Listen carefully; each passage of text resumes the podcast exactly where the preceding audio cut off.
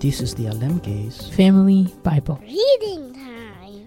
Together we grow in. Together we grow in God's Word. Papa.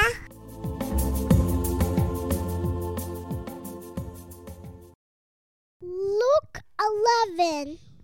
Teaching about prayer. Once Jesus was in a certain place praying. As he finished, one of his disciples came to him and said, Lord, teach us to pray, just as John taught his disciples. Jesus said, This is how you should pray Father, may your name be kept holy.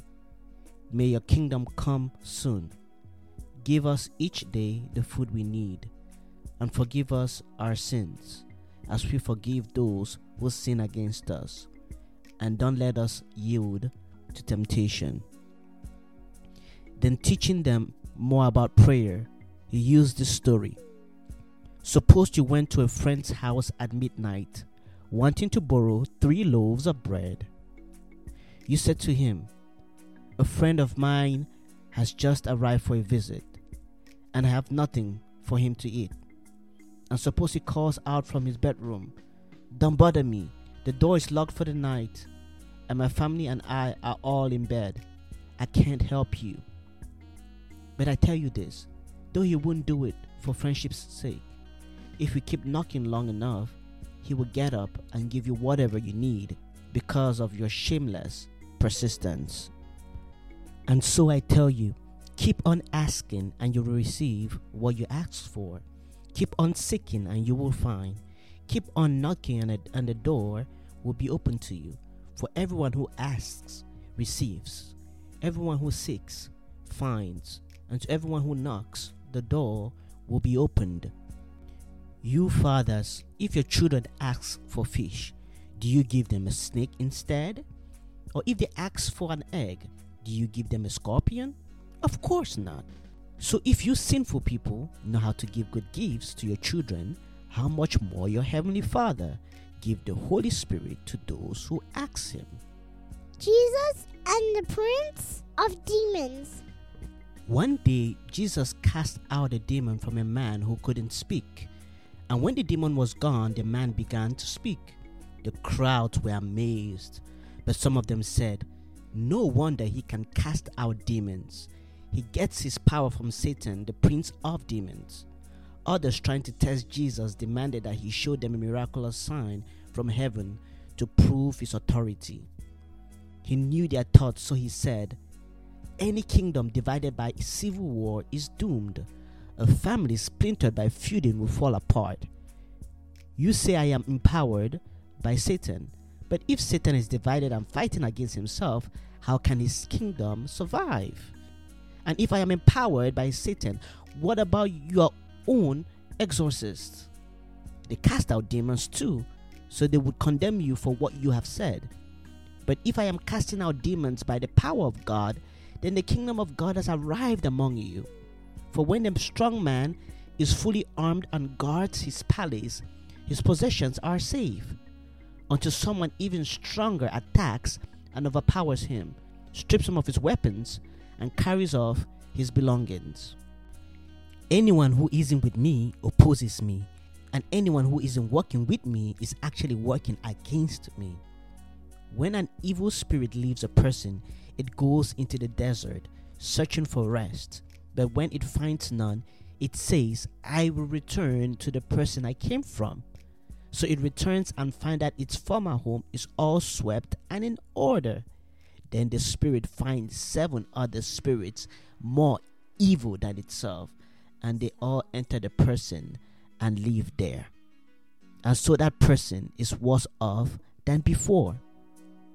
As he was speaking, a woman in the crowd called out, God bless your mother, the womb from which you came, and the breasts that nursed you. Jesus replied, But even more blessed are all who hear the word of God and put it into practice. The sign of Jonah. And the crowd pressed in on Jesus. He said, This evil generation keeps asking me to show them a miraculous sign, But the only sign I will give them is the sign of Jonah. What happened to him was a sign to the people of Nineveh that God had sent him. What happens to the Son of Man will be a sign to these people that he was sent by God. The Queen of Sheba will stand up against this generation on Judgment Day and condemn it. For she came from a distant land to hear the wisdom of Solomon. Now, someone greater than Solomon is here, but you refuse to listen. The people of Nineveh will also stand up against this generation on Judgment Day and condemn it, for they repented of their sins at the preaching of Jonah. Now, someone greater than Jonah is here, but you refuse to repent. Receiving the light. No one lights a lamp and then hides it or puts it under a basket.